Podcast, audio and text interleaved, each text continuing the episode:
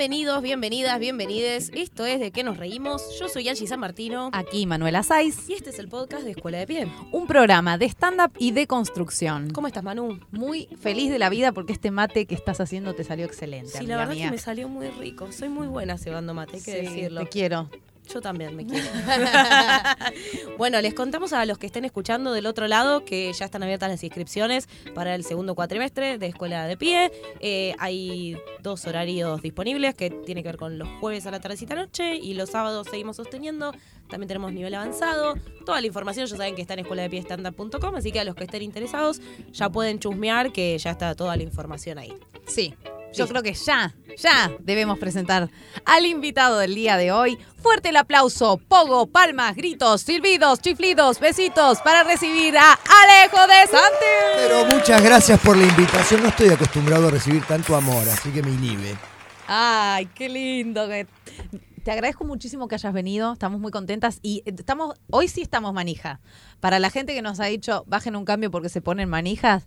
Es que es muy difícil no ponerse manija. Ya estábamos hablando y dijimos, arranquemos a grabar porque si no estamos a la mitad de la charla y no le dimos play para grabar. Es que sí, pasa mucho entre comediantes, que nos ponemos manija con algunos temas y que eso es algo que nos has contado que te pasaba escuchando pasivamente podcast. Lo de pasivamente más o menos.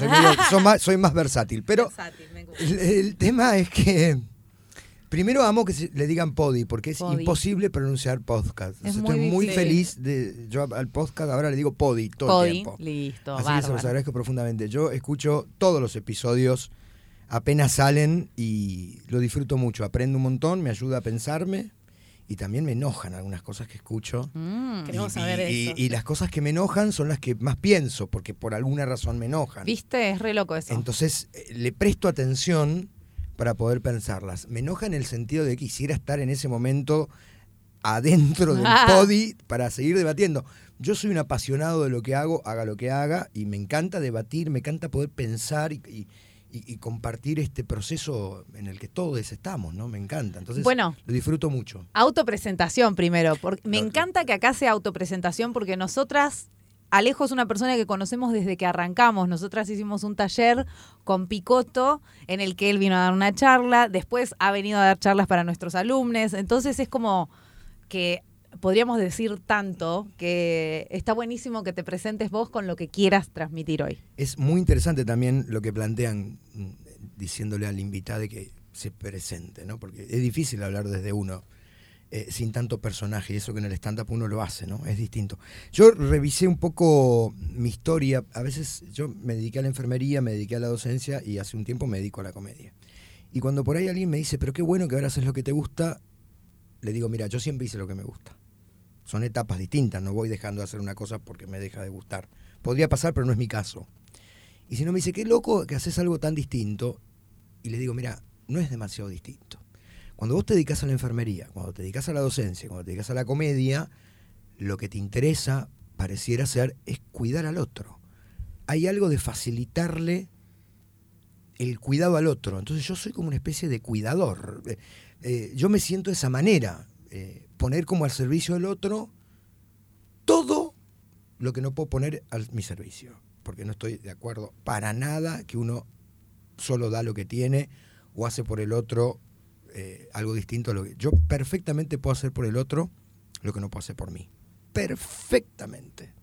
Así que, bueno, eso. Soy un cuidador. Me puso muy serio, che. ¡Ah! No, nos gusta. Me encanta. Es que a mí todo el tiempo se me vienen pensamientos. Una voz de, de charlatán. No, tengo una voz. Tengo una voz así de 1,90 y pico. Ojos turquesas, morocho. Cuando pido turnos por teléfono, después la decepción que se llevan cuando voy. Pero bueno... Dice, hola, tenés un turno para... Porque ya te invita a la reflexión, ¿viste?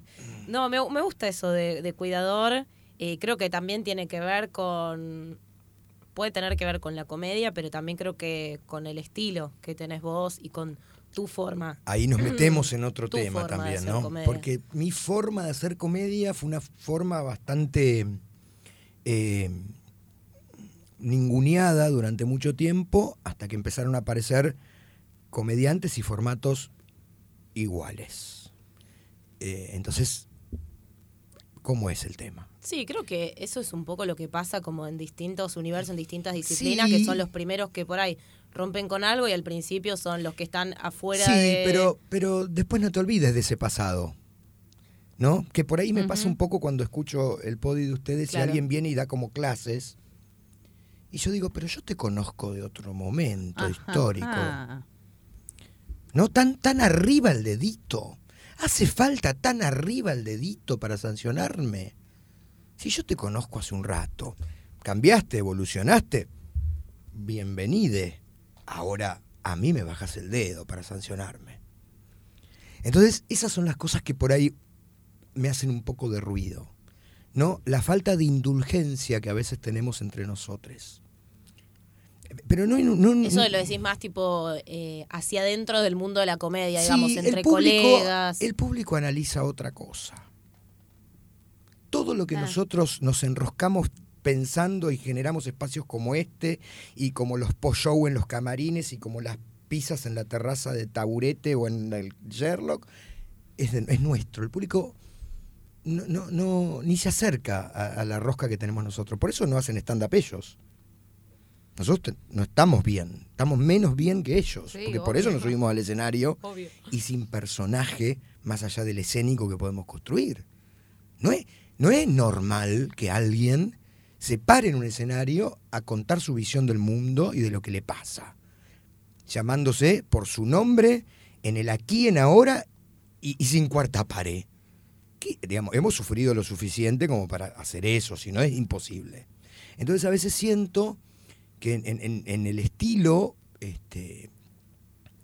hay como hubo como una resistencia y ha intentado o ha virado la modalidad de hacer stand-up para ese lado con altísimos fracasos, porque no es fácil hacerlo. Y yo he visto a brillantes comediantes que tienen una estructura sólida, conocimientos teóricos importantes y una gran formación, fracasar en el momento del diálogo con el público. Es infinitamente más difícil interactuar con el público. Y hablo de interactuar. Sí, no hablo de decirle, hola, buenas noches, ¿cómo están? Sí, hablo de interactuar. O hacer preguntas y no hacer nada. Sí, con la respuesta. Claro, hacer preguntas y...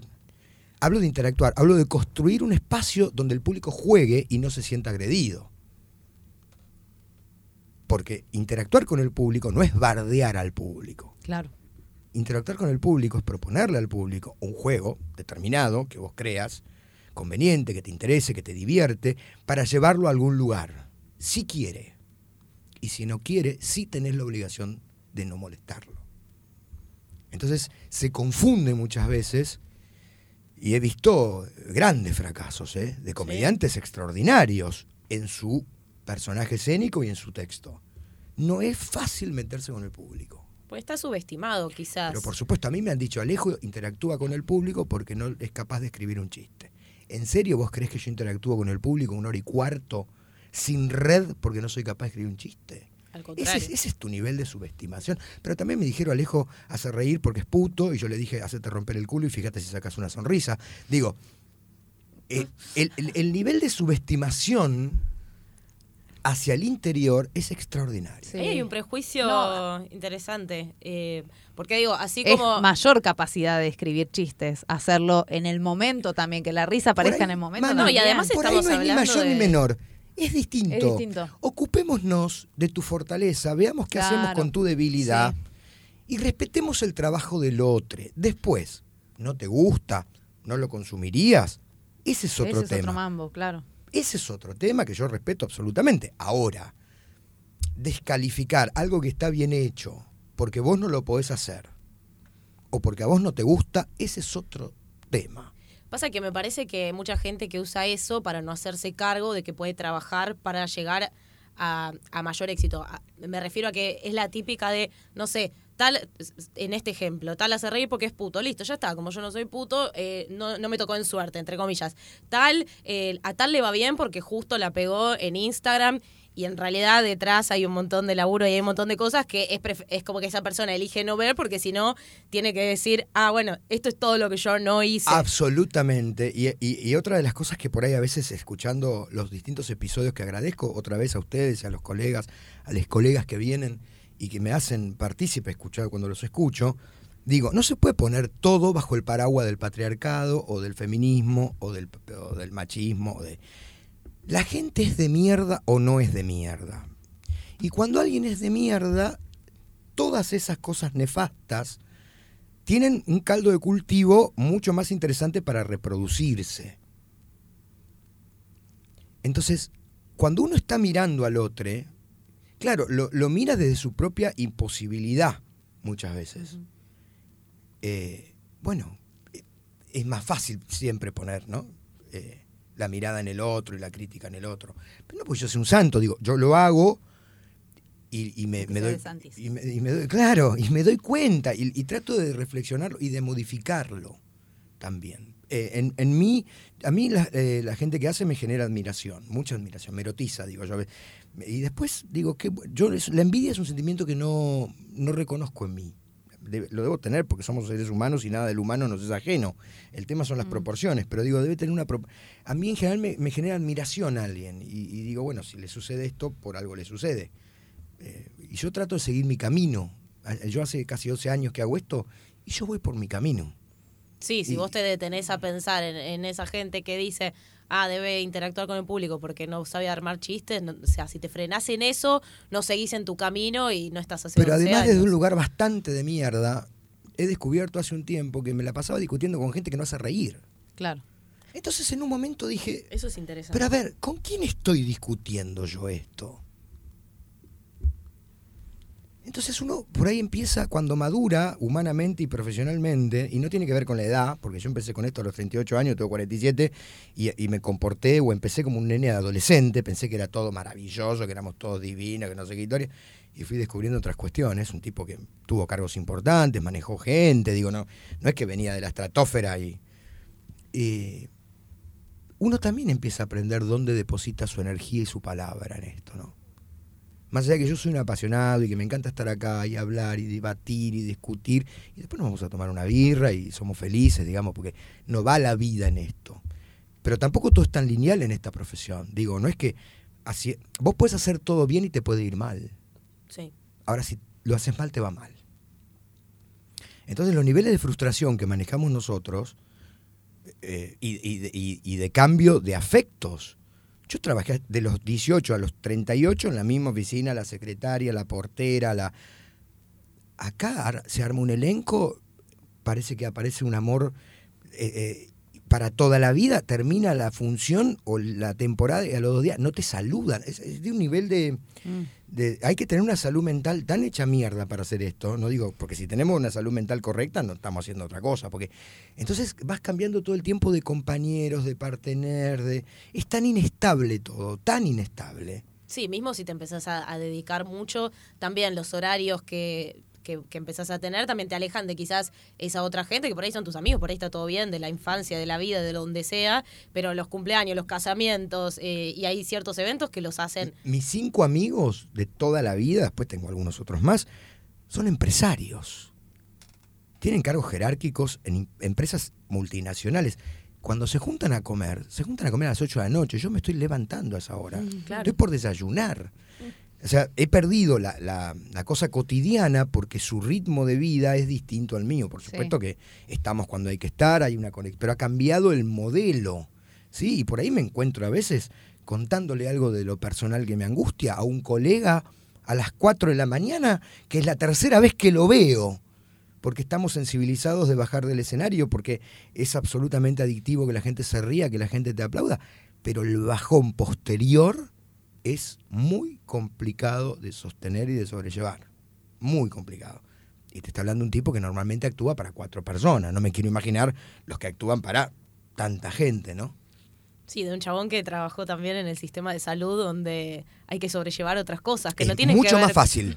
Mucho más fácil. Es una locura eso. Es muchísimo más fácil. Es muchísimo más fácil. ¿Y eso por qué tiene que ver? Quizás porque no está tan... Quizás porque no está tan expuesto tu persona, digo. No, me parece que cuando uno acciona en una guardia en relación al otro, le está dando amor. En cambio, cuando se ríen o te aplauden, el amor te lo están dando a vos. Viste que yo dije al principio de este podcast, cuando me saludaron o me hicieron la presentación, le dije, no estoy acostumbrado a recibir tanto amor. Entonces me parece que ahí hay algo que se nos filtra del terror a no ser más queridos que por esos 4 que se rieron o que nos aplaudieron. Y si son 1000 los que se ríen y los aplauden, al terror de que dejen de ser 1000. Claro. A mí me pareció muy interesante lo que dijiste con respecto a que aprendiste también a dónde poner tus energías. Porque el otro día, por ejemplo, estábamos en un grupo de WhatsApp en donde se empezó a... empezaron a llegar capturas sobre un grupo que hay en el mundo del stand-up, un grupo de Facebook, en donde cada tanto se debaten cosas interesantes y cada tanto, la verdad que son puras pelotudeces, por lo menos desde mi punto de vista. ¿Y para qué están? Yo hace 3 años. No. A ver, las capturas llegaban al grupo, uh-huh. Entonces yo estoy en el grupo de WhatsApp. Pero ¿qué pasa? Yo veía que se enganchaban en la charla y yo me di cuenta que hace 3 años no entraba a ese grupo y a raíz de esa charla... Yo me empecé a meter y empecé a mirar y me empecé a indignar y empecé a hablar con mis amigas. Les decía, ¿cómo puede ser que tal diga esto? ¿Cómo puede ser que tal diga tal cosa? Y me pasó eso que decís vos de decir, pará, si hace 3 años no le doy bola a esto y yo desarrollé mi carrera como comediante tranquilamente, ¿por qué le doy bola a esto? Y pensaba esto de las energías, cómo te absorbe la energía estar en un determinado ambiente o rodearte de determinadas personas y cómo puede ser recontra contraproducente para tu desarrollo como comediante en un ámbito como sano. Cuando todo eso no se traduce en tiempo para ser mejor comediante, estás perdiendo el tiempo. Sí. Yo formo parte de algunos circuitos o de grupos donde no estoy de acuerdo en el 100% de lo que se hace y de lo que se dice. Pero es en el medio en el que me muevo y es interesante poder mirar cómo se mueve el medio. Pero no como se mueve el medio elitista, con los que yo creo que son los 4 mejores de la comedia y además 4 amigos míos. Entonces rotamos por todos lados, siempre los mismos 4 y decimos que estos son los comediantes del país. Los comediantes del país son un montón. Y para mí, cuando yo digo este es el mejor o esta es la mejora, estoy hablando de los que conozco, porque debe estar lleno de gente que no conozco, que son excelentes. Entonces el punto es, bueno, yo puedo escuchar el podi de ustedes, para matarlas, así, o para tomar todo eso y ver qué me enoja, qué me da placer, por qué me enoja lo que me enoja, por qué me da placer lo que me da placer, admirar el laburo de ustedes, la inversión de tiempo, seguramente de dinero, digo, y no quiere decir que esté de acuerdo con todo, o que esté en desacuerdo con todo, digo, eso tiene que ver con la madurez que uno va adquiriendo, sobre todo en la profesión, no como persona, porque vas entendiendo cómo uh-huh. se juega también a esto. Yo soy muy bocón. Yo digo lo que siento, soy un apasionado, soy un bocón, y hay cosas que políticamente por ahí no sería buena decirlas. Pero este es Alejo, nunca te vas a encontrar con otra cosa detrás. Sí, igual una cosa es charlar y debatir y pensar, o sea...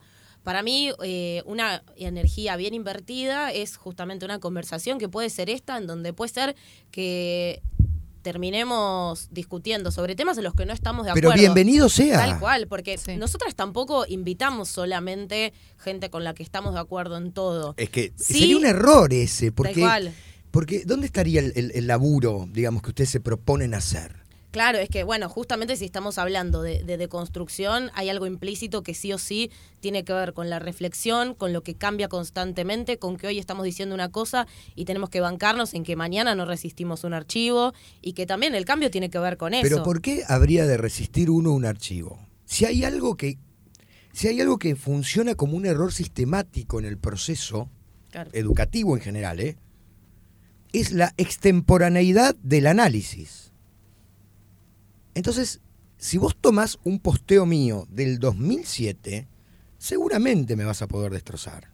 Y yo puedo hacer lo mismo con uno tuyo. Porque es extemporáneo. Hoy es otro el foco, hoy es otra la mirada, hoy es otro el proceso de aquello que escribí en el 2007. Por eso todo el tiempo se cambia de texto. O uno en algún momento siente la pulsión por cambiar el texto. Y no hablo de material que yo vengo haciendo... un intento de evangelizar a todos los comediantes para que entiendan que el material somos nosotros, no es el texto. El texto es texto.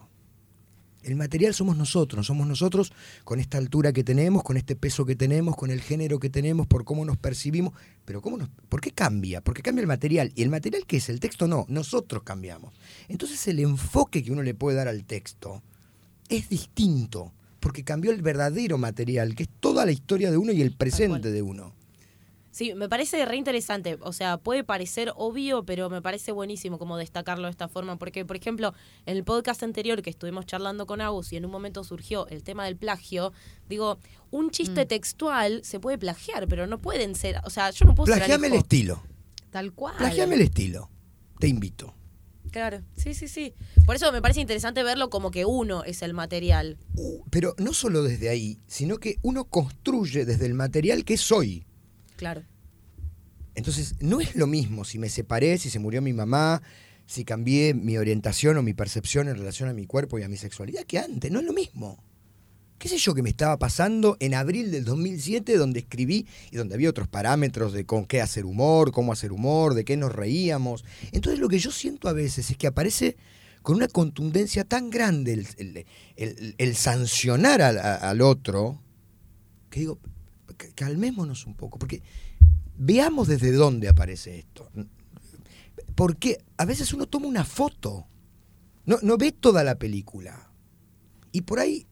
Toda la película realmente es muy interesante y es un aporte a algo que el análisis de esa foto. Que a lo mejor en el hacer fue un error, que no hay intencionalidad y que no hay maldad en eso. Y que también hay un estadio de proceso de deconstrucción distinto al tuyo. Porque cuando yo tengo 47 años y me crié con todo el humor del 80, no me puedo deconstruir de la misma forma que un pibito de 24 que no se formó con todo el humor del 80.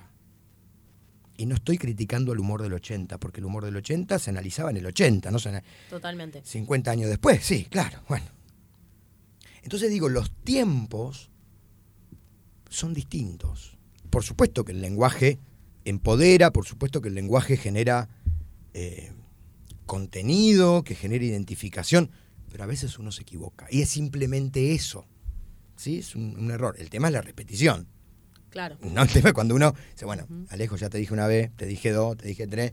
Bueno, ahí hay evidentemente una resistencia personal a ver cómo modifico eso, pero... Entonces, a veces, eso es lo que a mí me pasa, digamos, con este proceso maravilloso en el que estamos transitando, donde yo de verdad hoy miro un poco para entender cómo fuimos funcionando y digo, qué bárbaro lo que hacíamos, ¿no? Qué locura, qué... Pero bueno, sí, claro, hoy. Claro. Hoy. Sí, y quizás mañana va a pasar con lo que pensás hoy. Pero absolutamente va a suceder con eso, porque va a cambiar de nuevo la matriz. El tema es, digamos, cómo uno va vinculándose y va pudiendo detectar que el otro no es una mala persona. Que hay algo que le está pasando, por lo cual...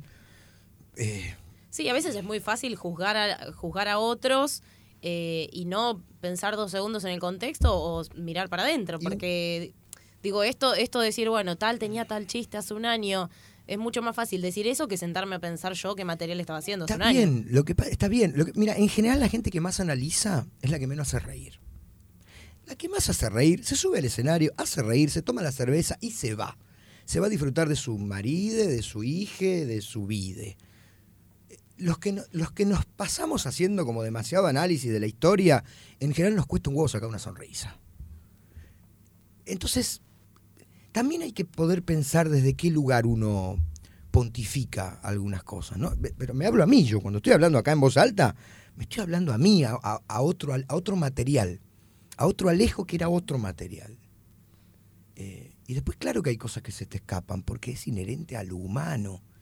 Y yo las escucho siempre hablar de, bueno, cuán genuino puede ser uno. Y sí, claro, yo actúo mucho menos de lo que debería actuar, porque yo voy para un lugar en el que creo. No actúo por conveniencia. Esta disquisición que por ahí escuché antes de que, bueno, hay Instagramers y hay comediantes que son Instagramers. Estoy absolutamente de acuerdo. Sí, Agus había hecho la distinción de influencer o comediante. O comediante. A veces coincide. Digamos, cuando vos querés ser comediante, pero te garpa hacerte un enema de cerveza y mostrarlo, yo no sé si vos todavía querés seguir siendo comediante o... Elegís un tipo de comedia que a lo mejor debe tener un nombre. Pasa Digo, que... si vos vas para el lado del éxito... Yo no estoy tan convencido de que la convicción sea hacer eso que decías que querías hacer. ¿Podés cambiar? Sí, por supuesto podés cambiar. Pero claro, no hay podemos que ver comparar. Con qué criterios medimos el éxito. Porque eso sin duda, ese es otro tema. Claro, porque hoy en día, si hablamos de éxito igual, seguidores o igual, fama instantánea, en ese caso sí te estás alejando quizás de tu objetivo. Ahora, Si tu objetivo es ser comediante y actuar y mejorar en tu carrera como comediante, quizás ese es tu éxito y está bien. Me parece que también hay una está muy ligado el tema influencer a Instagram, a seguidores, a vanidad. Y en realidad es un término que hoy en día está como muy de moda, pegado a eso. Pero influencer es una persona que tiene determinada influencia sobre un determinado público y que no necesariamente tiene que usar y hacer videitos de Instagram. O sea, para mí, vos como docente sos un influencer en realidad. Digo, vamos a un caso real, no sé, Maradona es un influencer y no por eso hace videitos de Instagram. Parece que se chocan cosas. Pero uno es un influencer en sus hijos, obvio, en sus sobrinos. Digo, uno es un... En este momento, para quien... ustedes son unos influencers para mí cuando las escucho. Me están influenciando, sí, lo hago con conciencia. Pero ahí nos metimos en otro tema. Yo digo, cuando uno dice que quiere ser una cosa y hace... lo contrario. Claro. Entonces aparece como un ruido ahí, porque por supuesto que hay herramientas que sirven para convocar. Después el público tiene que pagar una entrada, ese es otro tema, ¿eh? Digamos, seguidores, no es público dentro de una sala, ese es otro tema. No, y también hay público nefasto, digo, hemos visto salas llenas de gente riéndose y pagando por supuesto, comedia que yo, no entendés por qué bueno, está ahí. A ver, es tan interesante, empiezan a confluir tantas variables, claro, que ahora que estamos charlando tranquilamente y con mucha pasión, las podemos ir abriendo, que a veces en un juicio aparecen todas juntas y no nos damos cuenta. Uh-huh. Sí, es verdad eso. ¿Viste? Entonces vos decís algo y decís, ¿pero por qué dije esto? Y claro, abrís después el paper y tenés 10 variables que te hacen... Yo admiro profundamente a la gente que se maneja en las redes sociales, cómo se manejan, y ofrecer, no siento que tenga mucho para ofrecer. Ahora empieza un formato donde mezclo la radio con el podi y el Instagram, hago vivos pero sin imagen. Entonces, yo soy un recontragenio. En la red de la imagen yo quiero instalar que no haya imagen. ¿Qué vas a hacer? ¿En Instagram? En Instagram, algo como... vivo pero sin imagen. La pantalla está negra. Entonces vos vas a poder estar escuchando. Como cuando escuchas un podcast. Es radio o podi, sí, pero en vivo. Ah, mira. Es radio, podi e Instagram. Bueno. Entonces vos te podés poner el celular en la cama y no necesitas tener la pantalla prendida en la cara. Y si querés interactuar conmigo, me invitás o te invito y salís. Pero también tiene que estar la pantalla negra. Quiero que las imágenes las construyamos en la cabeza o en el corazón, no quiero que las veamos más. Digo, la vemos durante todo el día. Hagamos otro ejercicio. Yo quería hacer radio. La idea de tener un podi también me interesaba. Pero en Instagram es importante. Dije, las mezclo. Y hasta donde yo sé, eso no se hizo. O sea, está todo inventado. Yo lo que hice fue mezclarlo. Vamos a ver cómo funciona. Si me da placer, si me divierte. Porque yo hago lo que me da placer y lo que me divierte. Pero me parece como una propuesta interesante. Muy loca en una red social que se sostiene con la imagen, ¿no? Y hice una prueba estos días para ver cómo funcionaba y es muy interesante porque la gente más joven era la que más me reclamaba imagen. Claro. No, me decían, poné un fondo de pantalla, bancate la no imagen, bancate qué te pasa con esto. Y si no, no me escuches. Está lleno de gente que te da imágenes. Sí, sí, sí. Yo te las voy a construir y quiero que me las construyas. Quiero que me armes una imagen en la cabeza. No quiero mostrarte la imagen. Vamos a ver cómo sale. Está bien, tiene que ver también con seguir desarrollando, o sea, cosas fieles a tu estilo, pero también con esto que decías del hacer, como de seguir haciendo, bueno, no decir, Instagram es para hacer videos, no me sirve. No, por supuesto. Yo tengo el 90% de los Instagramers que sigo no me hacen reír, no los entiendo, no me hablan a mí. Los sigo porque los admiro el laburo, veo lo que hacen, veo lo que ofrecen. Digo, uno no puede dedicarse a la medicina y no leer cada tanto una revista de avance científico. Sí, totalmente. Quizá no, pues yo no estoy de acuerdo con no sé qué. Digo, en esto pasa más o menos igual. Y cuanto más rico sea, cuanto más aparentemente lejos esté el otro de lo que uno tiene para proponer, mucho más rico todavía. Mucho más rico en el escenario, abajo. Así que nada, vamos a probar ahí, a ver ¿Qué es? A mí me gustaría que cuentes un poco cómo es tu manera de hacer comedia para quienes están escuchando que capaz no te hayan visto. Seguro, está lleno de gente que no me vio. Tu distintivo, digamos. A mí me pasa lo siguiente. Yo estoy de acuerdo que uno no tiene que reforzar estereotipos. Pero otra metodología también es pararse sobre el estereotipo y ponerles el pie para romperlo. Porque cuando uno plantea el estereotipo, el que lo está escuchando tiene una permeabilidad mucho más fácil, más sencilla, porque es el estereotipo que está construido acá, en el oído. Entonces, cuando yo entro tal vez con el estereotipo y estoy adentro tuyo, puedo romperlo. Si lo planteo desde afuera, directamente, por una cuestión defensiva, de necedad, ni entra. Uh-huh. Yo hablo de lo que a mí me pasa. Siempre hablé de lo que a mí me pasa y de lo que me pasó en el colectivo. Yo fui heterosexual mucho tiempo, fui bisexual otro tanto y después me hice gay, como dice alguna gente. Como se hizo, como una cosa... Una receta de cocina. Sí, como una receta, que se mezcle esto con esto y sucede. Nunca me sentí tan rechazado ni ninguneado en ningún otro lugar de esa manera como adentro del colectivo gay. Porque además yo tengo la teoría de que en general adentro del colectivo en el que uno se supone que pertenece es donde más rechazado es. Mirá. Cualquiera sea el colectivo. Los gordos, los petizos, los feministas, los machistas. No sé por qué, no tengo, no sé si tiempo, ganas por ahí tendría, de hacer un estudio sobre esto, ¿no? De usar algunas herramientas de la universidad que usé mucho tiempo para poder estudiarlo. Pero entonces, si bien pareciera que estamos evolucionando en un montón de cosas y que la ley acompaña una serie de cuestiones, hay mucho que hacer en relación a la sexualidad en general. Mucho que hacer, mucho que hacer.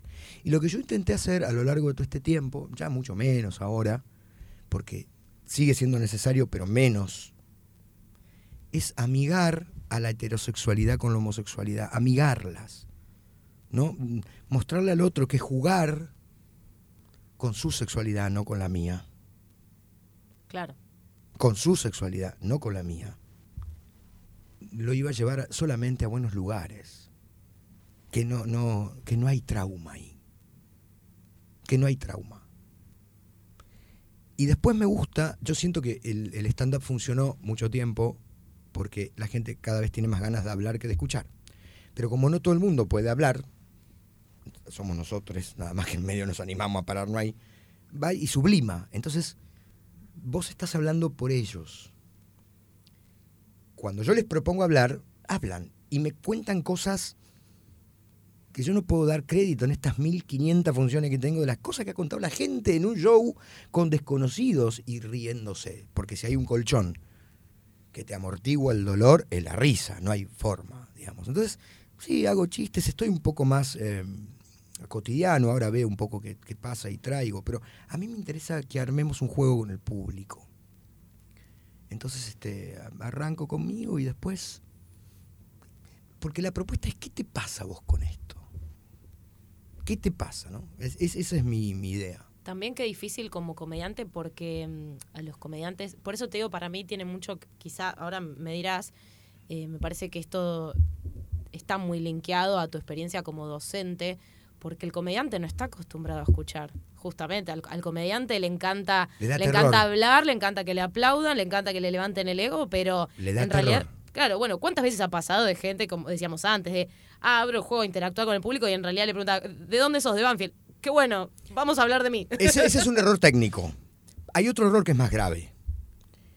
Plantean algo, el público lo devuelve y como no es lo que esperaba, se enoja el comediante. Es una barbaridad. Sí. Cuando vos planteás algo, bancate la que te venga y fíjate cómo lo manejás, pero no te enojes con el público. Si vos le estás abriendo el juego, o no le abras el juego al público y después se lo cerrás de una manera tan violenta, porque en algún momento hay que cerrarlo, digo, sí, para que todo fluya y evolucione en ese punto. Pero totalmente, yo tengo ya en el último tiempo un ciclo muy interesante que se llama Living de Comedia, donde han pasado muchos comediantes, y en el final, donde nos sentamos a brindar y es una cosa simpática para darle una vueltita de rosca. No, pero decime qué hago, qué no hago, no, yo no me lo aguanto. No. Y el público hace un silencio atronador y se vuelven locos porque, cálmese, si usted no se para acá para que lo miren y lo escuchen, ahora que está tan claro que lo están mirando y lo están escuchando, ¿por qué no se lo banca? No se lo bancan. Y son 3 minutos donde uno dice gracias, por ahí hace algún callback con algo que pasó, o alguien del público te el 70% no se lo banca. Se le hace insoportable el silencio. Seguramente tiene que ver con eso. Yo tuve una escucha muy particular. Cuando era enfermero, te iba a poner la inyección, es un minuto, es técnico eso. Y después me quedaba hablando con el paciente. Por eso me desgastaba. Claro. El docente, si no escucha, no puede dar clases. Entonces yo me parece que vengo como utilizando ese, no sé si don, no, esa característica. Sí. Que es la de escuchar y la de generar una empatía en particular rápido con alguien que tiene ganas de contar algo y ponerle humor, sin bardo, ¿no? Sin bardo. Eso es otra cosa. ¿Te quedás con algo? O sea, porque esto que decís es interesante también, lo de, no sé, por ahí en el ámbito de la enfermería te pasaba que te generaba un desgaste, pero en los shows también cuando se dan ciertas conversaciones y temas, también uno sale cargado con una energía que a nosotras por lo menos nos pasa mucho también dando clases de comedia, que se empieza a abrir el juego un montón de temas, un montón de cosas y un montón de cuestiones personales. ¿Hacés algún laburo sobre eso? Decir, bueno, esto es del show, queda acá, o después te quedás con esa energía. ¿Cómo lo manejás? Porque abrís mucho a la energía del público también. Sí, se abre un montón. Debe ser un proceso parecido al psicoanalítico, ¿viste? El del terapeuta y el del paciente. Debe ser más o menos así. Estimo que, a ver, el entrenamiento y la naturalidad con la que yo lo hago, como no me supone un esfuerzo, no lo vivo así. Y después el humor me parece que lo diluye, ¿no? Que se genera toda esa energía que ustedes dicen, pero que queda ahí y que al que le pasa más es al público. Porque ni te digo cuando por ahí participa del juego un ingeniero, ¿no? Alguien que está como armado de otra manera y se ve, me imagino yo, al rato, cuando vuelve a su estructura, a su deber ser, a su man... ¿Qué hice? Digo, me parece que debe ser mucho más... como es tan lúdico, no lo vivo de esa manera. En ese caso era más difícil lo hospitalario, ¿viste? Porque no había retorno de eso. Era, se moría y se murió. Claro. Acá me parece que se acomoda de otra forma, ¿no? Que se acomoda de otra manera. Bueno, la famosa catarsis quizás sería por ahí. Sí, seguramente. Pero bueno, nada, estamos aprendiendo, todos estamos aprendiendo. Sí, preguntaba también más que nada porque también tenés como... No es solamente interacción con el público, buscar el chiste. Tenés algo muy de saber manejar emociones. O sea, tenés algo de una cuestión de no hay un apuro en los tiempos. Digo, no. Porque... Quizás por ahí otros comediantes, me incluyo también en eso, cuando cada 30 tenemos que interactuar con el remate, público, no, pero estoy buscando el chiste. Pero inclusive chiste. En el escrito, claro. A veces yo los veo y les digo, ¿por qué no se calman? Claramente esto es un show de humor. La gente tiene que reírse. Pero ¿cuál es la proporción? Me das una charla TED. Lo mismo que me decían que yo daba una charla TED, ahora intentan dar una charla TED y no les da tampoco. Pero digo, entre otras cosas que me dije... tranquila, calma. Cuando yo estudié con Fer Sanjiao allá en el siglo pasado, me decía cada 30 segundos el remate. Ya cambió todo. Vos ya sabés que podés hacer reír. Sí. Fin. Bueno. ¿Tenés ganas de decir algo más, además de fuera del chiste? Digo, vas construyendo momentos, vas construyendo... Jugá. Salí a jugar. Yo ya no me tengo que demostrar que puedo hacer reír. Yo ya lo sé que puedo hacer reír. Pero esto no es fanfarrón. No. Es saber cuál es tu recurso. ¿Dónde está mi debilidad? Bueno, la busco, la encuentro y la trabajo. Pero en esto, yo tengo ganas de decir otras cosas. Y en el medio las digo. Pero la mirada más simple es Alejo, dice barbaridades. Yo digo dos barbaridades. Dos. Lo que pasa que en ese contexto, me pone contento poder decir dos nada más. En ese contexto de tanta sensibilidad, todo se amplifica. Claro. Todo se amplifica, la carcajada o la emoción, digamos, que se supone que uno no se va a encontrar. ¿Qué es el humor? El humor es sorpresa. Si yo te sorprendo, estoy haciendo humor. Fin del comunicado. A veces está acompañado de una carcajada, otras veces no está acompañado de una carcajada. Pero es humor. Por supuesto que la gente, insisto, se tiene que reír. ¿Pasa eso? Sí pasa. En la mayoría del tiempo, vamos a ponerle una etiqueta, vamos a estandarizar lo que necesita. Sí, pasa en la mayoría del tiempo. Bien, después si cada minuto y medio, cada 2 minutos, si a veces no hay chiste, Si a veces el chiste lo hace el público. Si nada me da más placer a mí que remate el público. Nada. Me pongo el micrófono abajo de la axila y aplaudo. Ese esfuerzo nuestro sobre remate. El que remató. Pero bueno, qué sé yo, uno... Sí, por lo general una salida espontánea del público... No, una salida espontánea del público o de tuya. No, claro, hay con qué darle. Vos podés laburar el nivel 1, 2, 3, escuela de pie, todo. La página de las chicas, que son unas divinas, anótense. Vos podés hacer todo ese curso y construís un texto divino, impecable, de lo teórico, de lo técnico, pero improvisaste algo que funcionó y no, se te destroza. Porque, nada, yo di un solo nivel de stand-up por primera vez en nivel 1. Después doy coaching mucho, porque para mí es importante más el cómo que el qué en el escenario. Entonces ahí me empecé a pensar cuál era mi rol en relación a la letra que traía el estudiante, el que quería entrenarse. Y que yo tengo que trabajar sobre la música, no puedo trabajar sobre la letra, porque la letra es personal. Por supuesto que le recomiendo. No, esto no está bueno que lo digas. No.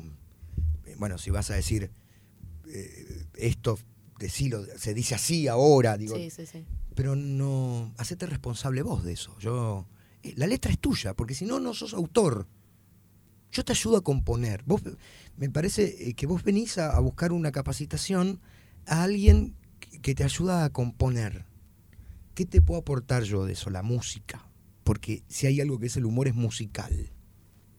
Y yo no es que sea un eximio músico, pero hace 10, 11 años que vengo transitando la musicalidad del humor. Entonces, más o menos tengo el oído. Bueno, yo te voy a ayudar a afinar con los recursos que vos tenés. Si sos sordomudo, no podemos. No, acá no se trabaja eso, no hay forma. Y lo tenés que saber para no frustrarte. Porque seguramente tenés un montón de otras cosas para hacer, a las que no le estás dando bola porque te empecinaste con esto, que en esta vida no te tocó.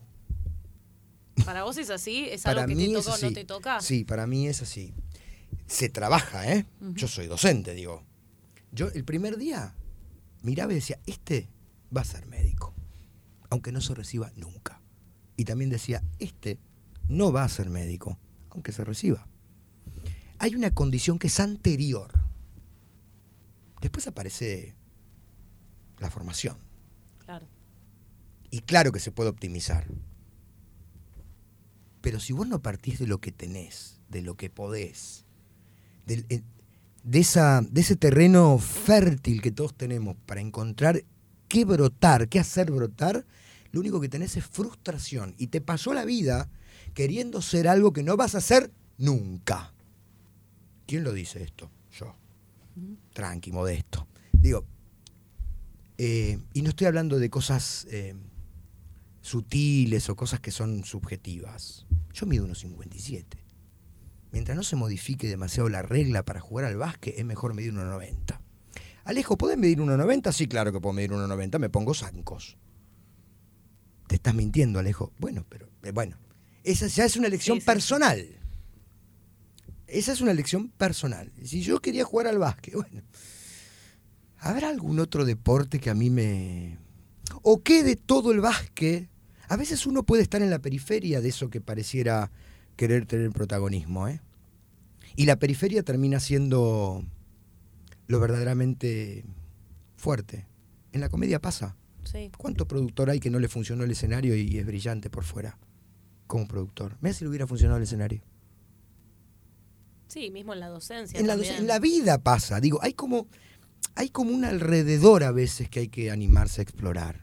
¿Y cómo te fue con el nivel inicial? ¿Por qué decidiste hacer uno solo? En el marco de los 10 años de hacer esto, y yo soy docente de toda la vida, dije, quiero vivir la experiencia. Para mí es muy complejo dar el nivel inicial. Para mí tiene una complejidad. Primero me obligó a estudiar a mí lo que no había estudiado para mí mismo. Claro, porque yo soy docente de toda la vida, ¿no? Entonces tengo un método. Ustedes me invitaron a dar una charla, casi me muero ese día porque pensé que iba a ir solo, había otra invitada. Y yo soy un obsesivo, ¿te acordás que? Sí, y yo quería ir a explicar todo, pero es de loco, apasionado. Y te imaginás para dar las clases. Me traje a Pablito Mazzola al lado, que es brillante con el texto. Yo soy más Bartolo, ¿viste? Para mí ya hay dos palabras más. Pablo es crack. Pablo es crack total, escritura con Pablito Mazzola, si quieren ver alguna cosita. Entonces, hay un modelo hoy de estudiante que yo ya lo percibí en el último tiempo de la facultad, que no es el modelo con el que yo quiero interactuar. ¿Cómo es ese modelo? Y hay una cosa muy laxa, muy... Si esto pasaba en la facultad, no te puedo explicar lo que es en un cursito de stand-up. Y yo me voy a infartar. Sí. No puedo. Me voy a infartar porque... Por más que sea de hobby, por más que sea de humor, por más que sea divertido, vos estás tomando una responsabilidad donde están otros amalgamados. No me jodas. Si querés venir a joder, este no es el lugar. Si nosotras le decimos que es clave que para poder... Me estoy haciendo buena publicidad, ¿no? No, pero bueno, por algo uno decide quizás hacer más coaching. Bueno, el coaching, pero el coaching claro. Total es otro tipo de alumno. Y sí, yo funciono así. Pasa. Yo me junto con vos y te digo, mira, yo te puedo dar esto. ¿Vos qué querés que te den? Lo escucho. Le digo, entonces no es lo que yo tengo para darte. Andate con otro. Digo, no es una cuestión comercial. Por supuesto que te cobro. Y te cobro porque te cobro 25 años de terapia, 3 profesiones, la heterosexualidad, la bisexualidad. Te cobro la vida también. No te cobro el micrófono si se agarra con la derecha o con la izquierda. O sea, sí, cuando yo me pongo a tu servicio, me pongo a tu servicio con todo mi material y todo mi material en toda mi historia. Y esto no es física cuántica, tampoco vamos a matar 6 meses explicándole a alguien cómo tiene que poner el pie. Digo, si a la tercera vez no lo entendiste, o yo no sé explicarme o no es tu tiempo. Next, que siga. Pero bueno, así también funciona lo que funciona cuando hago coaching, digo, porque también en este laburo nuestro se arma mucho club, ¿no? Ay, nos juntamos. No, acá hay que escribir un chiste. Es un laburo tremendo. La hoja en blanco es... Yo no digo, la gente que hace bungee jumping, que hace deportes extremos, no conoce el stand-up. Si lo conociera, dejaría de hacer esos deportes y se pone a escribir chistes o intentar hacerlo y subirse a un escenario. Sí, hay una adrenalina y un vértigo, pero por supuesto que está muy bien. Yo tuve la suerte de hacer una obra en el San Martín, la suerte y el trabajo. Vengo trabajando para que esas cosas pasen y pasan a veces. Y la mitad de la gente que estaba alrededor me respetaba muchísimo y la otra miraba, ¿no? Como... pero esta cosa humana nuestra de subestimar, ¿viste? Es agotador. Después, en el escenario, fin del comunicado. Cuando uno ve al otro en el escenario, ahí se resuelven todas las dudas y las inquietudes que puedas tener en relación a algo. No sé, yo creo mucho en el laburo en equipo. Mucho en el laburo en equipo, porque te vas retroalimentando todo el tiempo y cuanto más distinto, mejor. Cuanto más diferente, mejor, más cerca. Yo me aburro con la gente igual. ¿Cuánto puede durar? Bueno, el stand-up justamente tiene eso, que es un mundo que junta gente de tantos universos, que si hay algo que tiene es que es interesante. Pero después uno elige, ¿no? A quienes se pega y a quienes no. Ese es otro tema, pero ya es un tema personal. Claro. Vos pegas más onda con uno, con otro, con otra, con otro. Es otro tema. Digo, cuando yo armé Living, lo armé con la mayor cantidad de comediantes posibles. Y a mí me gustan 5 de todos los comediantes que hay en el país. Pero vinieron 170. Sí. La comedia no son mis 5 amigos o mis 5 modelos de lo que para mí es lo que genera risa. ¿Está bien lo que usted hace? Pero objetivo, técnicamente, digo. ¿Está bien? Venga y súbase. Súbase y hágalo. Yo, ¿por qué tengo que transformarme en juez de mis colegas yo? ¿Desde qué lugar me transformo en juez de mi colega? Y yo, hablábamos antes del éxito. Yo soy un tipo muy exitoso, chicas. Si yo a los 38 años pude dejar la vida acomodada que tenía y dedicarme a esto, si pude enamorarme de una mujer y asumir que me podía enamorar de un hombre, ¿cómo no vea? Yo ya soy un tipo exitoso. Después que me vengan a B4, ese es otro tema de discusión. Por ahí no me sé vender, no manejo las herramientas del marketing. Por ahí soy gracioso, pero no intereso, porque en el escenario hay que ser más interesante que gracioso, ¿eh? Y abajo hay que ser más trabajador que gracioso. Me gustó. Eso lo resaltaría si tuviera, si esto fuera una nota gráfica, creo que ahí está el título. Lo de ser más interesante que gracioso me parece como súper importante y lo del trabajo también. Lo de laburar mucho abajo del escenario. Me parece que una mirada copada que tenés vos, Alejo, que es algo que personalmente te lo valoro, desde un lugar no careta siempre tratás de pensar en cosas que hagan crecer al género. Sí. Tenés como mucho esa cosa de abrió tal lugar, voy a bancarlo. Total. Y lo voy a ver. ¿Para vos es importante eso? Como muy. El mundo, ¿cuál es el mundo de la comedia? ¿Desde qué lugar uno puede aportar? Uno aporta aportando. Así de sencillito. Uno aporta aportando con lo que puede y con lo que tiene a mano. Entonces, si hay alguien que necesita un espacio, ¿por qué yo no? Si tengo uno, no lo voy a invitar a que venga y se saque una foto. Pero Alejo, vos te siguen 2 personas y de esas 2 personas no te hacen caso 4. Yo lo tiro al universo en ese espacio que tengo hoy. ¿No? Si ustedes generan esto y el otro, ¿por qué no? ¿Por qué no? ¿Por qué no? Sí, me parece que no, también... No hay mezquindad. Yo sé lo que hago arriba del escenario. Yo necesito que pasen cosas buenas arriba de todos los escenarios. Claro. Porque cuando pasan cosas buenas arriba de todos los escenarios, yo tengo más público potencial. Porque hay gente que se interesa y no se aleja de la comedia, ni del stand-up, ni del teatro, ni de la pintura, ni de la jardinería, ni de lo que haga. Cuando vos mejor hagas las cosas, me representás mejor a mí. Y cuando peor las haces, también me representás a mí. Después puedo no estar de acuerdo. Ese es otro tema. Pero el tema es la pasión con la que el otro se involucra, el no caretaje. Por supuesto que en un ambiente hipercareta. Yo pago las consecuencias de ser este bocón que soy, pero nunca te vas a encontrar con otro Alejo. Y si tenés un problema, lo hablas conmigo. Y todo perfecto, pero no hay otra cara, ¿viste? En un mundo bastante hipócrita, no hablo del mundo de la comedia nada más, hablo en un mundo muy de mierda, sí. Chicas. No, nos toca un mundo muy complejo en ese sentido. Pero bueno, me parece que tenemos un lugar de privilegio nosotros. Tenemos un lugar de privilegio.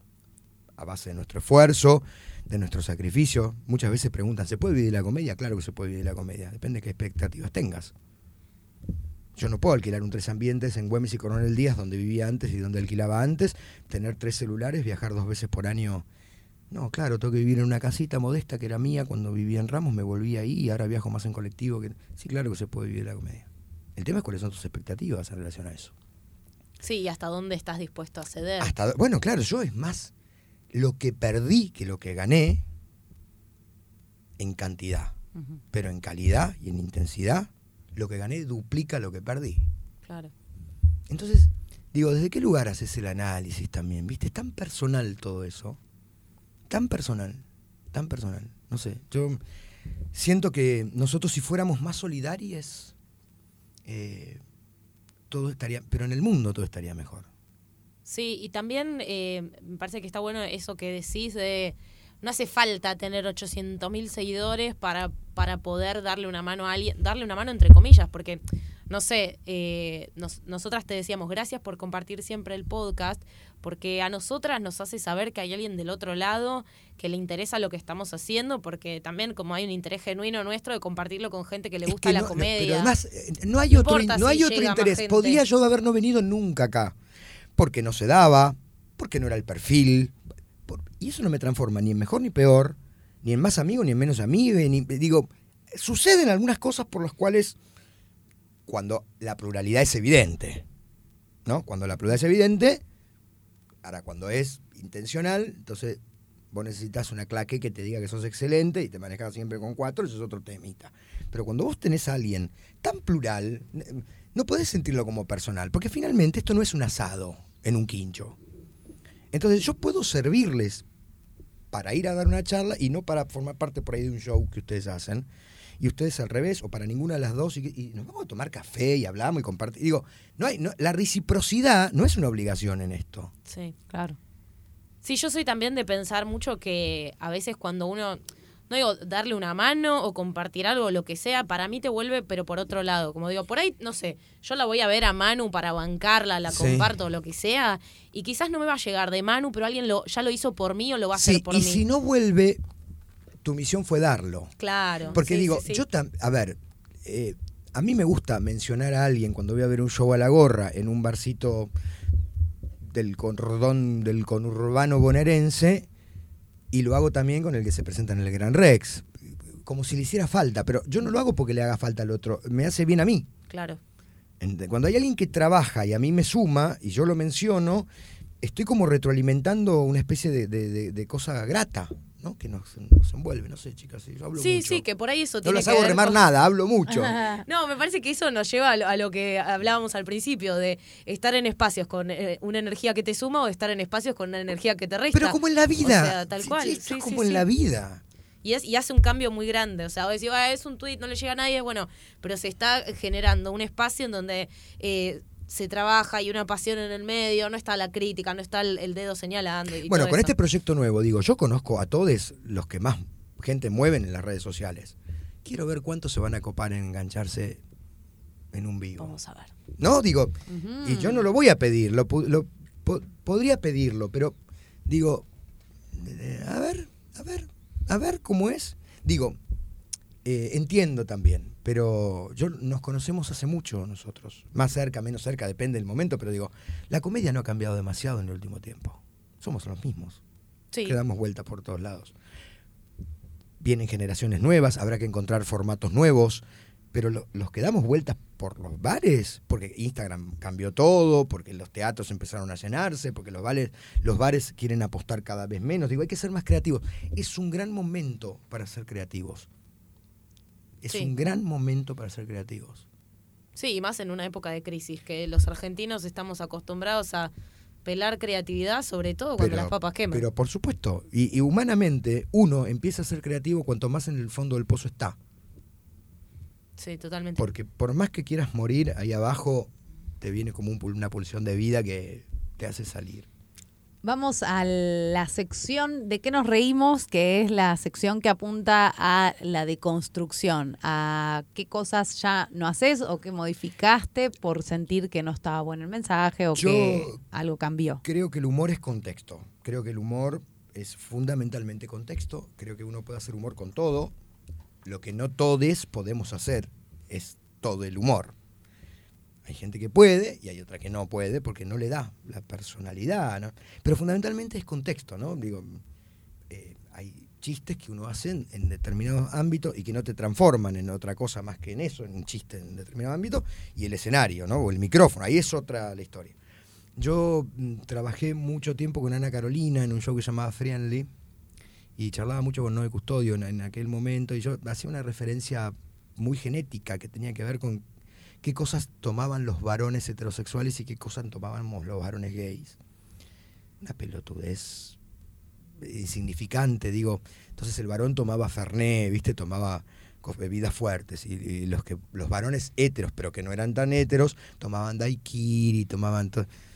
Y Ana me dijo un día, Alejo, dice, ¿vos crees que es así eso? Y yo, bueno, ¿viste que hay cosas que uno no las no cree que son así? Te las transmitieron así y vos... las asociás con eso y las repetís.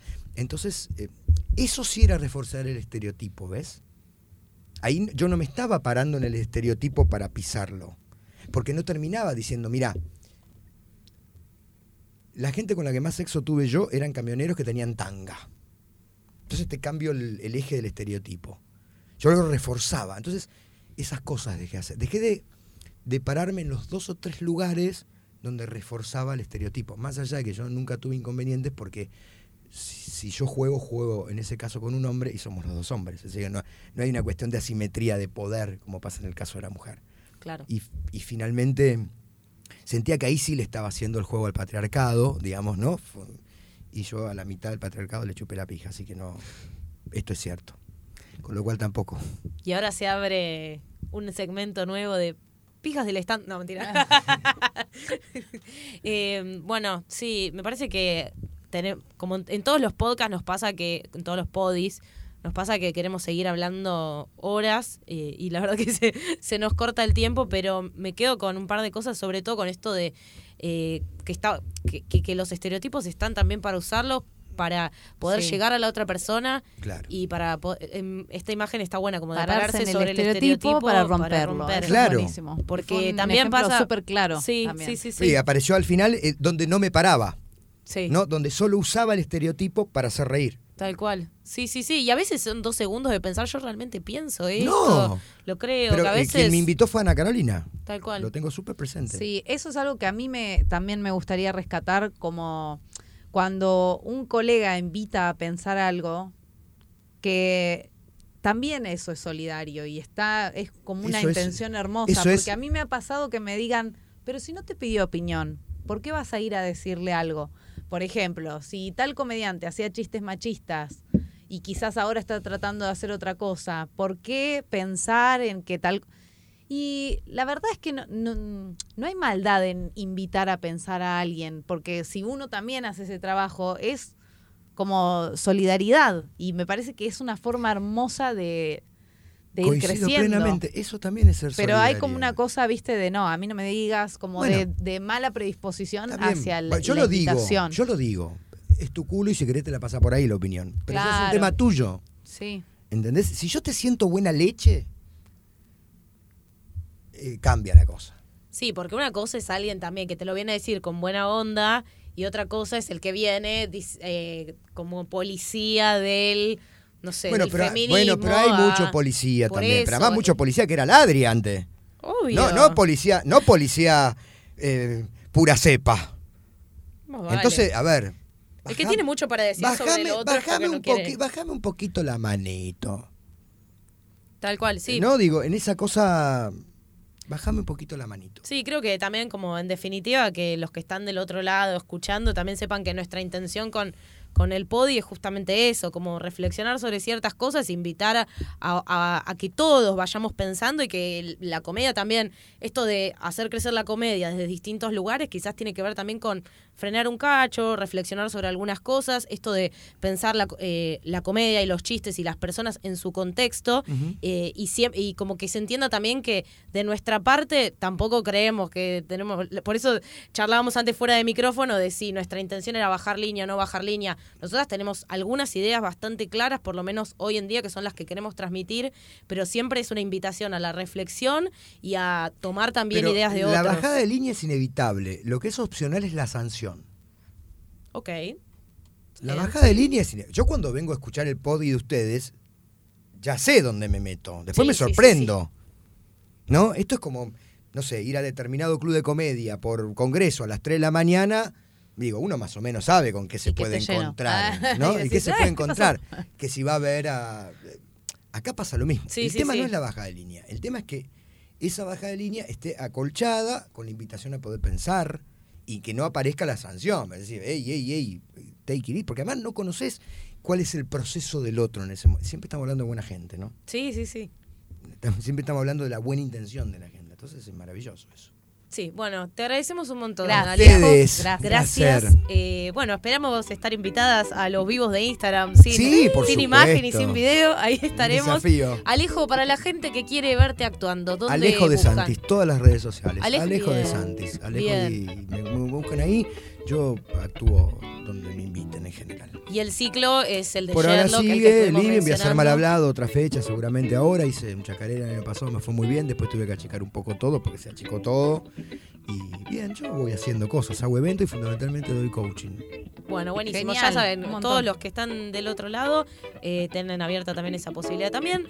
Nosotras estamos en Luciteradio, que es luciteradio.com.ar. Para los que estén pensando quizás en un podi, como lo pensó Alejo, también piensen en esta radio, que también esto de bancarnos entre comediantes viene por todos lados, porque esta radio también es de una comediante mujer que es Lu, que es una genia y que también la rema una bocha.